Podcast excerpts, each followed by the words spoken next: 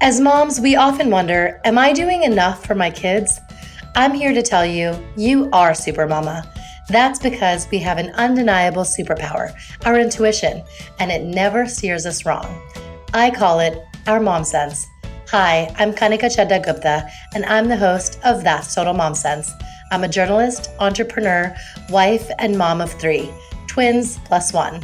Now, if I had a dollar every time I heard, gee, you have your hands full. On my podcast, I interview influential moms from various industries and cover topics that all first-time parents grapple with, from getting your baby to sleep to screen time allowance, your new normal in your marriage, and how to dedicate time to yourself. Learn and laugh along with That's Total Mom Sense. Nutrition is important for everyone, but especially for growing little humans in critical development stages. From infant to toddler, tweens to teens, it is important to take a look at the food and diet we give our little ones to ensure that they're getting the nutrients they need and proper nourishment. During the pandemic, we've all become hyper aware of our health and are eager to learn ways to boost our immunity and that of our kids as we stay safe.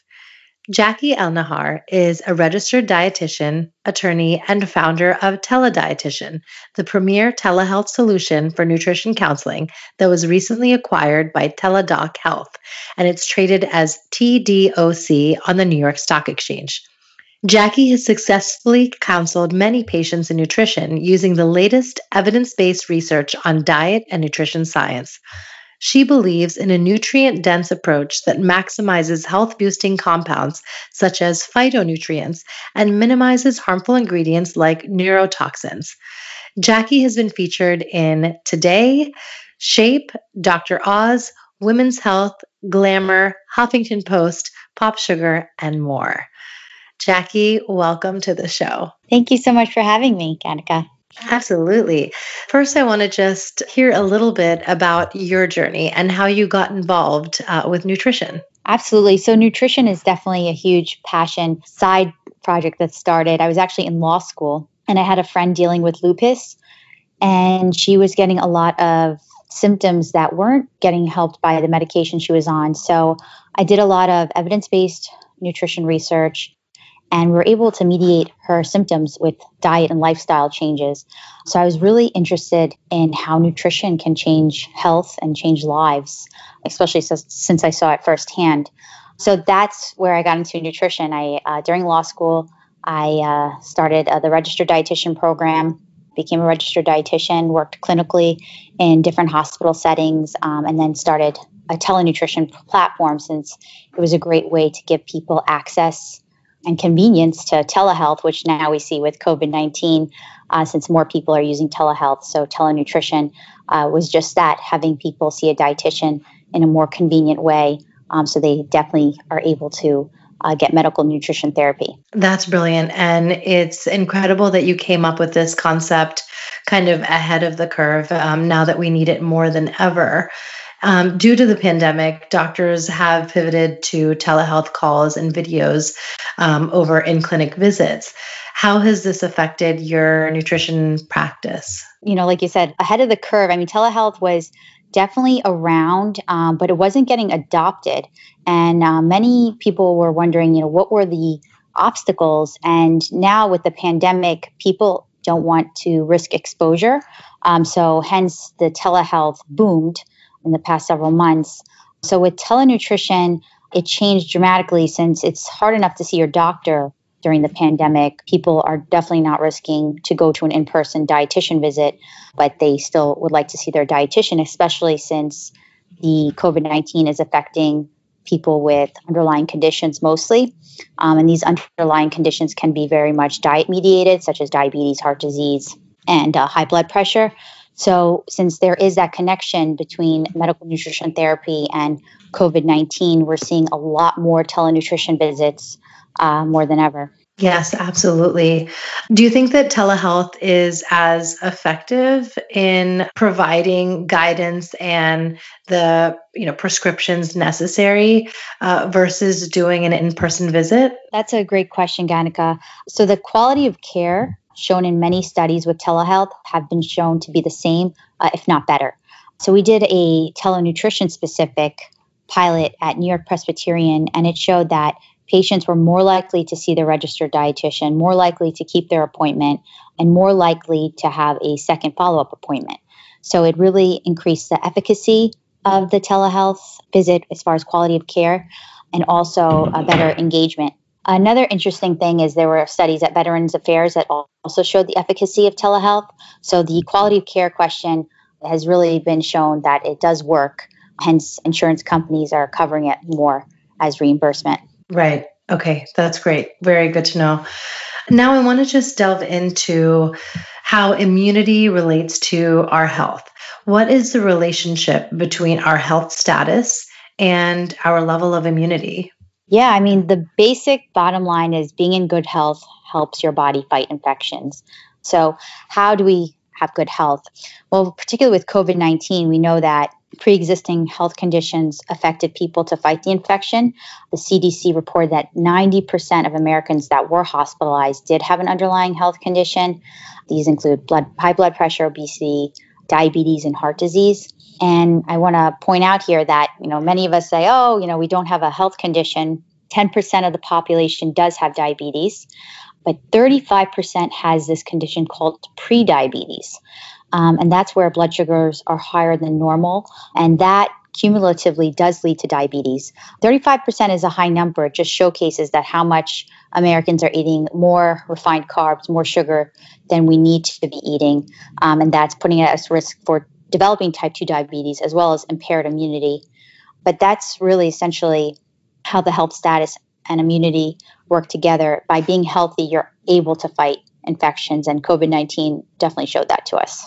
Okay, great. So if we were to cut right to the chase, how do we strengthen our immunity through our diet? And that's like the million dollar question right now. And it's so funny because it's actually not a linear line. There's not one thing that you could do that makes your immunity one hundred percent better, because the immune system is actually a system. So it's not one entity that's being affected. So when you look at a system, the word we want to think of is balance. Our immunity system needs balance and harmony to function properly. Uh, what we call it is a state of homeostasis. So our body functions well when our cells and organs are all getting the nutrients they need and everything is in balance. There's still a lot more research to be done on the interconnectedness of the immune system. But what we do know is that an abnormal immune response usually comes from a place of being out of balance. And that's the overactive autoimmune response that we're seeing with Kawasaki, which is unfortunately affecting kids. That's really an abnormal immune response. We don't know the exact cause, but it looks to stem from some sort of lack of balance. So when we look at the immune system, we want to think balance and harmony. And when you look at that, there's so many factors that can affect that. Nutrition is certainly one of them. When you look at nutrition, micronutrient imbalances can cause impaired immunity, lack of phytonutrients, which is notorious in the American diet that we don't eat enough vegetables. Um, and then also the immune system that we have in our gut. Uh, sixty percent of the immune cells are literally in our gut. That balance can also affect our immune uh, mechanisms as well. Okay. Um, could you explain what phytonutrients and micronutrients are? So micronutrients essentially means vitamins and minerals, and it's called micronutrients because you need them in micro amounts. Uh, this is unlike macronutrients, which are your carbs, protein, and fats that you need in large amounts, and hence the term macro. Uh, so micronutrients, although you don't need them immensely as far as amount, uh, they're very important for different functions of the body. So certainly needed for getting the recommended daily allowance for those micro amounts for vitamins and minerals.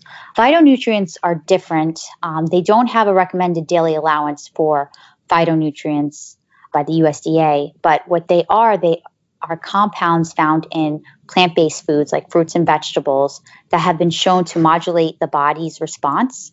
Uh, so, for example, they can upregulate your immune system so that it functions better. Uh, it can help with your digestion. It helps with skin. Um, it helps with hair. Um, it's phytonutrients have been shown to improve health overall.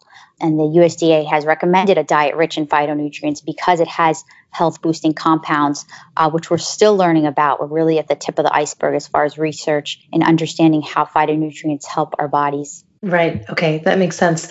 How does the body break, you know, these nutrients down uh, when they come from food? So that's the metabolism, that the nutrient absorption of foods. So micronutrients and phytonutrients and macronutrients um, all go through the metabolism. When we talked about that balance again, the better balanced our body is, the more nutrient absorption you're going to get. So that's gut balance, that's getting the right ratios of foods. So for example, vitamin C helps with the digestion of iron. If you're getting zinc, you also need to get a certain amount of copper. So this type of balanced, nutrient-dense eating allows your body to get everything it needs, absorbs what it needs, and then functions properly. Okay, that makes sense. Now, tell us about supplements and, you know, which ones we should be using. Yeah, for supplements, I highly recommend supplements, especially when you have little ones at home. It's hard to get them to eat foods that are nutrient dense. It's like a a wish, like a unicorn. Like it's so difficult, especially consistent, consistently every day. So for supplements, I recommend a whole food uh, multivitamin. Um, they have mm-hmm. that. And they have it for adults. Uh, whole food, meaning that it's vitamins and minerals derived from food sources rather than synthetically made. Those whole food forms are more bioavailable and they don't affect the liver like uh, synthetic ones do. Along with a whole food vi- multivitamin, I recommend a probiotic. I recommend at least three strains and the amount ten billion plus of the units. So yes, you want to get at least that to have efficacy. And then also you want to look for acid-resistant capsules if you can. So those acid-resistant capsules help it survive the stomach acid so that that bacteria gets to the intestine uh, where you get the most benefit. And I also recommend omega three, super good for brain health, and it functions as an anti-inflammatory, especially against omega sixes, which is something we get a lot in our diet. Again, it's that balance. You want to have omega three balancing out so that you're getting anti-inflammatory effect of the omega three uh, versus the pro-inflammatory of omega six. Uh, but the omega three in supplement is important because now with the fish in our oceans, it's hard to know the polluted waters, the farm raising, you know, the different countries of origin, uh, the mercury levels.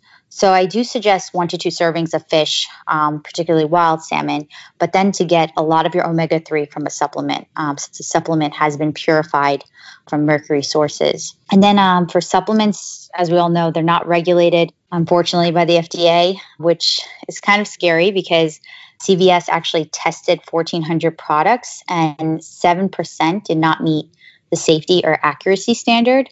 Oh my goodness. Um, yeah. So seven percent is really high. So mm-hmm.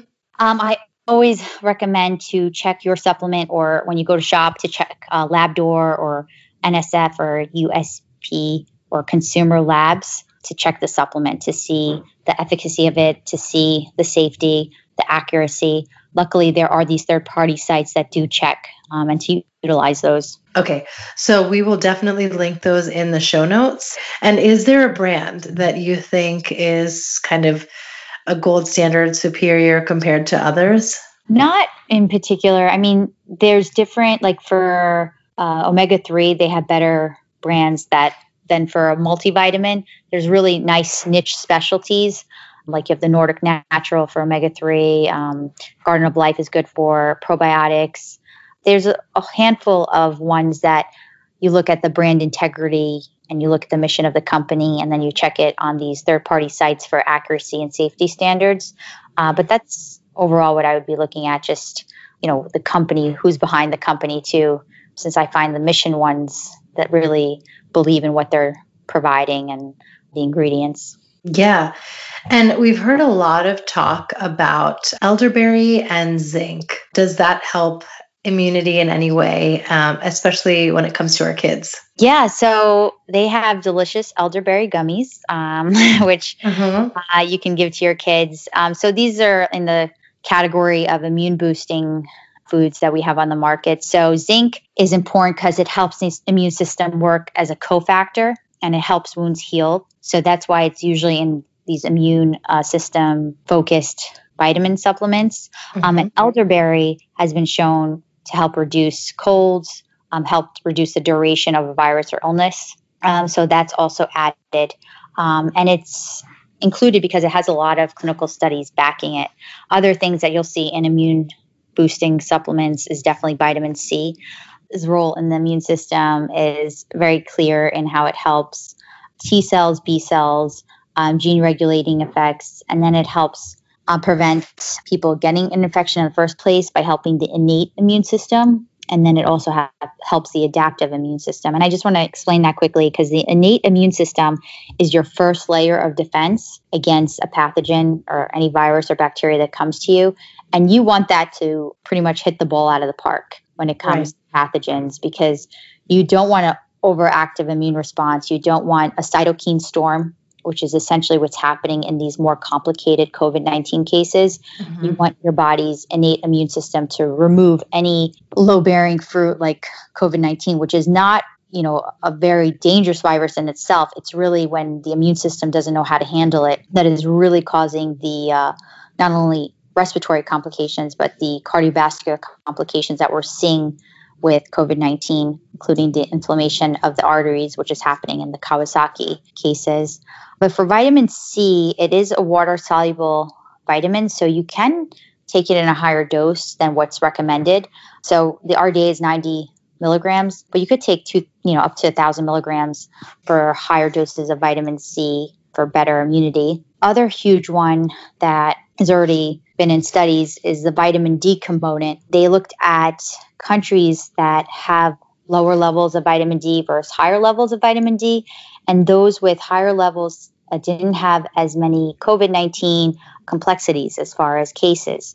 So that's still being researched. It's still obviously early, but the death rates were correlated to vitamin D deficiency, and that's really important. So they're saying that vitamin D helps the immune system response and prevents that cytokine storm that affects people's survival. Yes. Okay.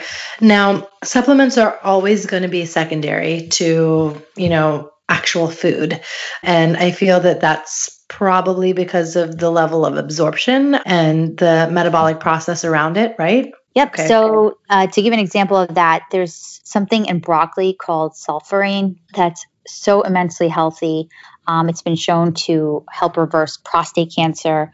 It's a phytonutrient. And it's funny because a pharmaceutical company was looking to just take the sulforane out, make it into a little pill, and make tons of money. But what they found was that it works best in the broccoli itself because there's enzymes in the broccoli that help break it down, that help it get absorbed. So, you know, it just shows you that eating the whole food form has a whole system behind how the nutrients get absorbed, whether it's enzymes or the way the amount is, the breakdown of the nutrients. Certainly whole food forms and nutrient-dense diet is certainly superior. Yes. Yeah, it makes sense. Um, not to sound too colloquial, but like with vitamins and supplements, do we just like, you know, absorb what we need and pee the rest out? Yeah, that's a great question. So the water-soluble ones you do, and then the fat-soluble ones like D, E, K, um, those can stay in the body um, in fat stores. Okay. Should you be taking supplements when you don't know if you're deficient or not? Because this is something that, you know, as consumers, we're not testing. We're not like able to see um, lab results of a blood test to say, okay, I'm deficient here, I'm deficient there. And still, so many people are like, you know, popping supplements um, because they feel that it's it's uh, enhancing their immunity or doing something. And that's a great question. I think it's, you know, the practical way of doing it is I always advise people to just get a one daily vitamin. The one daily ones are not huge dosages of any particular vitamin or mineral, so you're not uh, taking too much of an amount that you could have, you know, adverse effects, but you're meeting the minimal amount. So for right. like zinc and magnesium and iron, a lot of premenopausal women are lower in iron than they should be. So taking, you know, a supplement can help you know, avoid any particular issue, especially because we're not getting blood tests every day. As moms, we're barely, you know, able to brush do our, our own appointments. Yeah. It's, yeah, it's just the kids and their well visits. Yeah. So, yeah. you know, one daily uh, certainly helps, especially as women, you know, we need vitamin B six for energy, magnesium uh, helps with relaxing. Iron, I mentioned, you know, fifteen percent of women, fifteen to twenty percent of women premenopausal be deficient in iron, right? So you want to make sure that you're getting that because that could lead to fatigue. Um, vitamin D, extremely important for women. Uh, you want to get a supplement of that since you need about six hundred, eight hundred I U, and you're not going to really get that much in your diet. Um, and just to give you an example, you know, a cup of milk, which is fortified with vitamin D, has about one hundred I U. Um, and then you have to look at other foods like mushrooms and sardines, foods that you're not going to eat every day to fill that void. So I highly recommend that, which will come in a multivitamin form, or you could get it um, separately at one thousand I U vitamin D. Okay. Do you feel that kids should be taking a similar multivitamin or just a vitamin D kind of dropper or gummy? Like, what's your take on that? Yeah, I mean, if you ask my kids, they think everything should be in gummy form. um, and it's like, it's crazy. I mean, I think uh, multivitamin for kids is, in my opinion, a must because their diets are so inconsistent. Some days they just eat, you know, one grilled cheese the whole day and snacks, and, you know, it's just they are so finicky because I have a one and a half and three. So they're mm-hmm. just very uh, finicky ages. And, you know, I advise that to all moms that you just want to make sure your kids are getting the baseline, which a good multivitamin or good gummy multivitamin would provide. It's just the baseline. It's not anything extra, but certainly um, meeting the minimal requirements for their growing bodies. Um, and then for extras, you could always give omega three, a probiotic. I give my kids vitamin D because of the immune issues right now with, you know, COVID nineteen. But, you know, that's something that is always helpful for immunity and doesn't have any adverse effects unless you take it in a huge amount. So as long as you're within okay amounts that you're not having adverse effects, I highly recommend using a supplement to exactly supplement your diet. And dense foods is definitely a must because, as you mentioned, the absorption, you know, the totality of having a nutrient-dense diet is not replaceable by any pill whatsoever.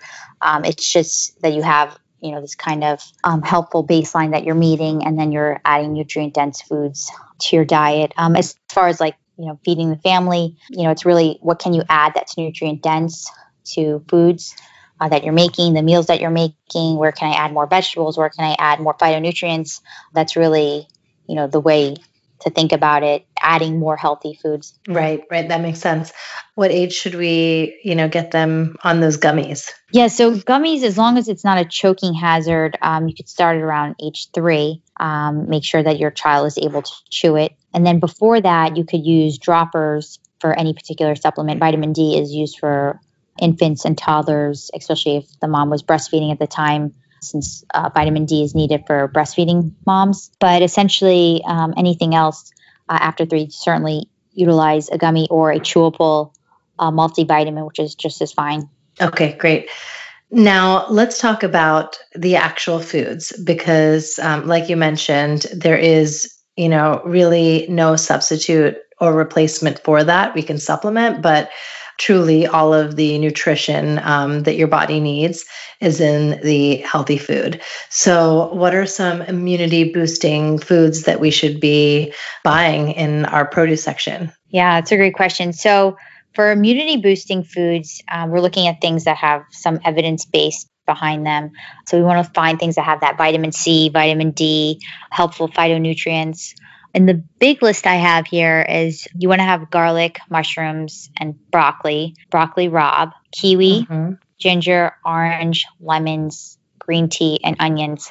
And I could go through the specifics of each, but essentially mushrooms have that vitamin D, broccoli have phy- phytonutrients and vitamin C, a kiwi has that vitamin C, as well as oranges and lemons. Green tea has that E C- E G C G, which mm-hmm. is that important phytonutrient that also helps with that innate immune response. So your body can fight things quicker, reduce duration of illnesses. And then onions have that quercetin in them. And that's really important for the innate immune response. But that actually has a study behind it with SARS. So there was a study with SARS, which is a also type of a coronavirus, that quercetin was able to reduce the ability of the virus to get into cells. So that uh, was a clinical study. So certainly adding onions, um, other foods that have quercetin in them are the skin of red grapes and apple. What are some of the foods we should steer clear of and avoid right now? Sure. So I have this broken down in two ways for in my mind. So for kids, you certainly want to steer away from foods that, again, can affect the balance of their growing bodies. So there's foods like neurotoxins that pass through the blood-brain barrier. And one of the worst culprits of that is mercury. So I generally advise parents not to give their kids tuna more than once a month. Mm. And even with that, the Mercury Policy Project advises only the light tuna, not the albacore tuna. There's also M S G that is harmful. And what's interesting is you'll find this a lot in hydrolyzed vegetable protein. As we're all trying to eat more plant-based, we also have to be careful that, you know, some plant-based stuff might not be as healthy as they look. So hydrolyzed vegetable protein won't say it has M S G on the label, but it does have M S G. Mm-hmm. Another huge problem I'm seeing a lot today is aluminum. Um, that does accumulate in the brain, and it's been associated with Alzheimer's. So many people, unfortunately, cook with aluminum cookware or have the food directly touching aluminum foil. It's just, you know, part of life. Uh, you know, my mom's always cooked with aluminum foil, although I turned out okay. No, it's, it's um, you know, it's something to be mindful of. If you can choose a ceramic cookware or something that doesn't have that neurotoxin effect, um, especially when you're cooking with high heat. And then uh, pesticides. Uh, pesticides have been shown to affect immunity. They affect kids' brains. I'm sure many of you have heard of the uh, Dirty Dozen and Clean fifteen from the Environmental Working Group. It's just an excellent list that's so helpful for eating healthier on a budget. You could pick which ones to purchase organic um, and avoiding the Dirty Dozen when possible. Make sure your water is clean. You know, the lead in the water is also a potential, you know, it can affect the nutrition of the child.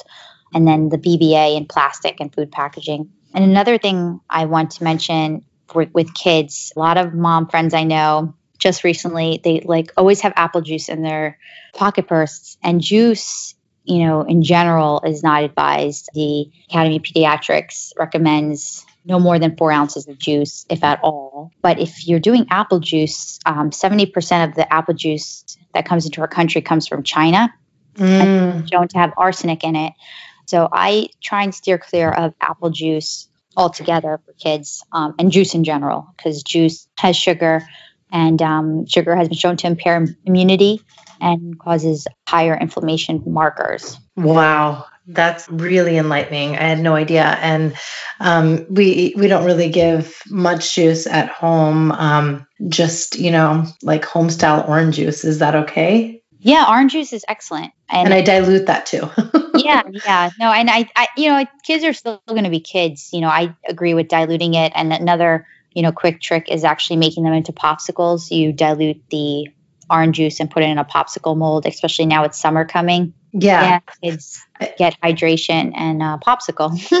right, right. Exactly. And of course, we're avoiding the sugary treats, right? Of course. Yep. You know, when we talk about sugary treats, you know, we're talking about refined carbs, you're talking about high sugar, pot potential high fats, um, and a lot of these other sugary treats like Fruit Loops to Nutri-Grain green uh, cereal bars actually have what we call the rainbow of risk.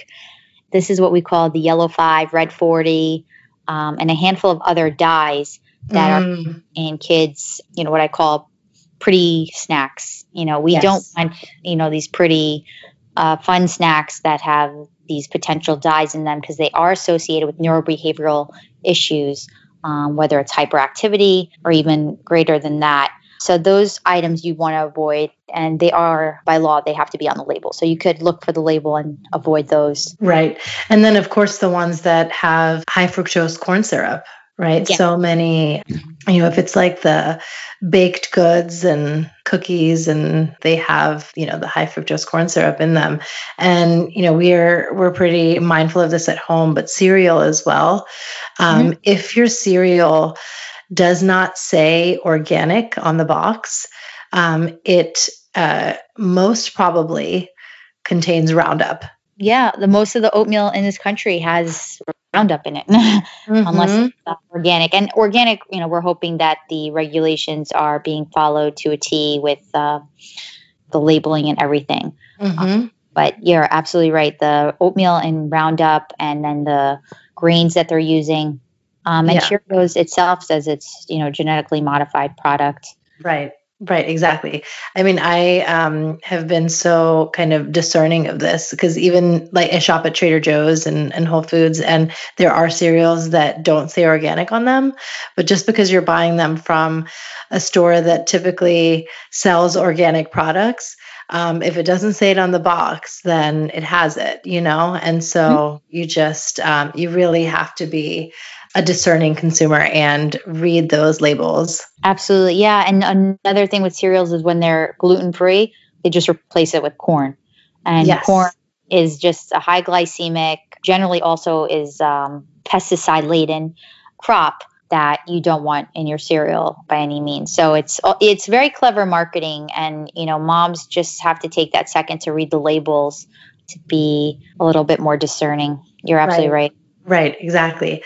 Do you think kids should follow a diet like their parents if they're doing keto or paleo or are vegan? Yeah, so that's a great question. Um, so you want to prevent any nutritional deficiencies. So with vegetarian, vegan, you have that potential vitamin B six issue, vitamin B twelve, issues with iron, since iron is more bioavailable from animal sources. Uh, so you want to prevent those issues in their growing bodies. The other diets that really harbor on this low carb theme like keto and paleo. Your child has a lot of energy right now, and carbohydrates are still the premier source of energy for the body. Uh, so you don't want to deprive them of having uh, energy readily available in glycogen, glycogen stores that are for their muscles to use. So you don't want to have that risk. Um, and it could be very dangerous if their blood sugar is too low. It could affect their brain, and ketos- ketosis for children um, could be dangerous. Mm. So, you know, it's dangerous for adults as well, especially if you have a pre-existing health condition.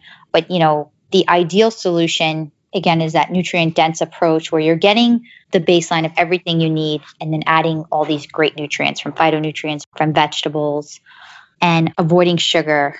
You know, sugar is really a toxin in itself. Uh, the effects it has on the body, impairing immunity, um, the inflammatory biomarkers that it creates uh, in the body. So by reducing sugar, whether in the form of, you know, regular white sugar or the sugar that's created when you eat refined carbs, you want to minimize that. But you certainly want to include healthy carb sources from whole grains and then from healthy starchy vegetables like sweet potatoes. But that sugar and the refined carb, high glycemic, that turns into sugar in the body quickly. That's just, you know, nutrition one oh one. We just want to avoid those. Um, and that's really the best approach for kids. Nothing too extreme, making sure that they're getting all the baseline nutrients for growing and then doing your best. You know, the Academy of Pediatrics recommends eat five, you know, eat at least five servings of fruits and vegetables for kids. You know, if you could, mm. you know, numerically visualize that in a day, you know, maybe I could add tomatoes with their eggs in the morning, uh, maybe adding zucchini to their meatballs. Getting to that number is helpful. Yes, yes. And you touched on um, the Dirty Dozen and the Clean fifteen. You know, that's something that, again, each house, household should be knowledgeable on, and especially now, right, when we're disinfecting everything. And so, you know, even with the Clean fifteen, you want to still use a like um, fruit and veggie wash, right? To make sure you're you're all good. Would you agree? Yeah, it's been shown to help reduce um, pesticide residue that does uh, stay on the fruit and vegetable. Um, and you want to use it now for two reasons, because someone's handling the fruit and vegetable, so you want to, yes. you know, ensure the most clean uh, surface. Um, on the fruit and vegetable.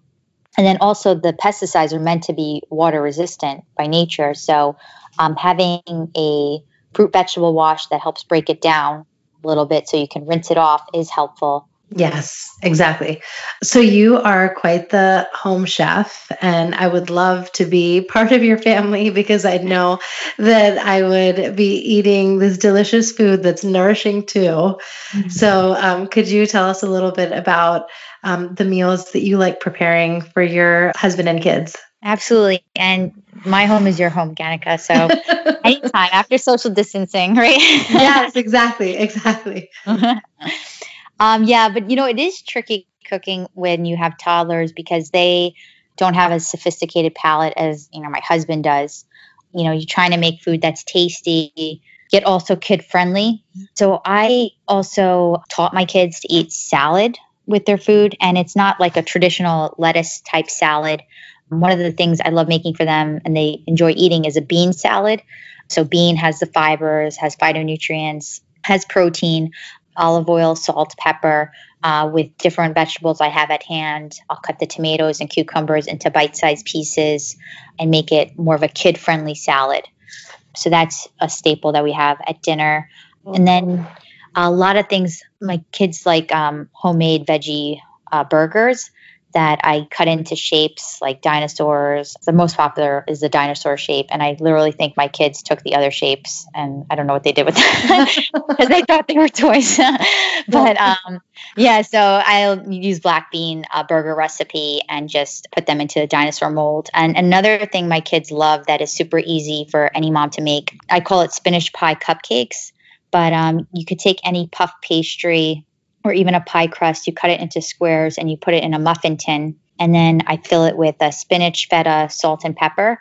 And I just put it in the oven, three hundred fifty degrees for twenty minutes. My kids love spinach, but that's about the only healthy thing they like. Yeah. And I mean, you can hide it in there. You know, we we eat a lot of lentil or dal. Um, oh, yeah. In, yeah. In our Indian cuisine. And you know, dal can be just a very simple re- recipe of lentils with uh, tomato and onions, but I, I throw the spinach in there. I just hide it in. Yeah, absolutely. And, you know, it's funny about this uh, cupcakes, when it comes out of a muffin tin, it's easy, it's handheld, so it's easy for them to eat. Mm-hmm. Um, but also, you know, you could add any type of vegetable that you have. Um, right. Now, with grocery stores being more difficult to get to, we're more creative in the kitchen. So like if you have zucchini, you'll you'll cut the zucchini, you know. Yeah. Um, and then making veggie fries is also really popular at our house. Uh, zucchini I use a lot, or carrots. Um, you cut them into French fry strips. Um, you put them into a flour egg mixture and then coat them with Parmesan cheese, salt, and pepper. Uh, bake yes. for twenty minutes. Essentially, you know, with kids, you want to think of something that is easy for them to eat, not a choking hazard, and definitely nutrient dense. So like you said, anywhere you can sneak vegetables. We also do a lot of smoothies now. And then when whatever smoothie they don't finish, I just put into a popsicle mold and then it becomes a popsicle a couple of hours later. That's um, smart. Yeah, wow. Yeah. Just trying your, you know, your best to add any type of nutrient dense phytonutrients for kids. Uh, super helpful now with, uh, especially, you know, if they do go back to school this fall, you'll want to have them eat as healthy as possible. Yes, exactly. Yeah, we're all moms trying, right? And um, another thing uh, I find kids like is a homemade trail mix. I tried to find one on the market that I liked, but they either were way too sweet or didn't have the right ratios of macronutrients as far as healthy fats and protein and carbs. Mm-hmm. Um, so you can make one at home with like a soft nut like cashews, add some chocolate chips, some cranberries, and um, it's fun for kids to munch on as well. Yes, that's a good one. And again, the store-bought ones have um, M and M's in them oftentimes, and yeah. M and M's have the, you know, the yellow five and the red, you know, coloring additives in them. So you got to avoid M and M's in any case. Exactly. Yeah. Honestly, when I feed my kids healthy, I feel like, okay, you know, and it's not uh, always perfect. Like literally some days you're just like, okay, you know, You Just could eat, eat the damn French fries. It's fine. Yeah. You know, yeah. you know, my kids, of course, are going to eat an ice cream cone and, uh, you know, sometimes they'll have potato chips. This is, you know, we're all human, but we do our best. And, you know, I feel great when I'm able to get them to eat something healthy. Um, mm-hmm. they, they don't, I feel great as well because, you know, they're doing just fine. They're going to be okay. You know, yes, yes, um, exactly. So it's important to just, you know, and be happy that uh, we're able to you know, put food on the table and enjoy it all together as a family. So yeah, absolutely. That's the bottom line. And I think that the more you put in front of them, the more you introduce to them, sure, they're going to be, you know, a little picky at first, but you're just broadening their palate. And eventually, you know, they'll pick it up. Um, I did read in, uh, there was an author of a kid's uh, cookbook that said that you should put a foreign food in front of them like fifty times before you get a hit, and it's fine. You know? So just put it in the corner of the plate. And even if they just um, are disgusted and don't want to try it, you know, maybe by the thirty-fifth time that they've seen it, they're like, all right, I'll take a bite. You know? So yeah, I think um, parents, we urge you to just push the envelope a little bit, and, you know, it, it you'll be happier for it that you've introduced foods that you want them to enjoy when they're older too. Yeah. Okay. So now tell us about a mom sense moment you had, a moment in time where you just trusted that superpower gut instinct of yours. Eldest son, Peter, loved going to school, his nursery school, his first year. Um, so I was really happy about that. His second year, he gave me such pushback. He just didn't want to go. And I was like, that's strange. You loved your first year. And it's literally, you know, the same curriculum for the most part and same kids. So I volunteered to read at his class. And what I found was interesting. I just found the teacher to not be as engaged with the students. And I just found it wasn't as nurturing of an environment. So mm. it was, uh, yeah, it was a good moment to realize, you know what, maybe he's just not being challenged enough here, or he doesn't feel as supported uh, since teachers, you know, really make the classroom. So um, I switched yeah. him out, and uh, ended up being a positive change. Now, you know, he's happy to go to school, and not, well, not, not now, but before. And it was just really helpful because I wanted to make sure he was happy going to school. It's such a huge part of, you know, his future life. Right. Wow. That's great. I'm so glad you, you know, went with your instinct on that one, and you did your own little reconnaissance by going to the school. Yeah. Sneaky mom. Have to be always, always. Yeah, we're so creative. Yeah, exactly. Yep. It, it comes down to that sometimes. Let's not forget our quote of the day. Is there a quote that you live by? Yes. So there's so many, but one of them is be willing to fail, but unwilling to quit. Simple quote, but you know, failure is a part of the path to success, but quitting is not. Yes. Yes. That's a great one. It's now time for Mom Haul, when we share products we love. Is there a product that you're loving right now that you want to share with everybody? Yeah. So I talked about how sugar is a big no-no. Um, they do have fruit boxes, juice boxes that are actually not juice. They're just flavored water. Um, and they're amazing. A Hint makes one, and a couple of other brands, but it's just flavored water. And it's great to have on the go when you don't want to have a juice box with sugar. Yes. Yes, absolutely. And mine is kind of taking from what you mentioned during our chat, but it is cutouts, the animal or um, shape cutouts that you can use when you're making all sorts of foods at home, uh, like the dinosaur ones you mentioned. Oh, yeah. They're great. Yeah. Where can my audience find you? Definitely. So uh, Instagram, Jackie Elnahar, Twitter, Jackie Arnett, R D. My website, I'm going to be posting more recipes since I've been cooking a storm in quarantine. Just haven't had a time to post, but a lot more recipes will be posted. That's amazing. Thank you. Thank you so much, Jackie, for taking the time out and educating us on how nutrition is where our health and our immunity begins. Yeah. Thank you so much, Kanika, for having me, and stay well. I hope you learned some interesting facts on childhood nutrition from Jackie Elnahar, and now have a grocery list of immunity-boosting foods, which are especially helpful during the COVID outbreak and otherwise for growing kids. As always, follow me on Instagram at Kanika Chadha Gupta to check out other episodes of That's Total Mom Sense, and leave a review wherever you listen. Google Podcasts, Apple, Spotify, Stitcher, Anchor, I'm everywhere. Visit my website to learn more. That's total mom sense dot com. Remember, always trust your mom sense. Stay strong, Supermamas. See you next time. That's Total Mom Sense.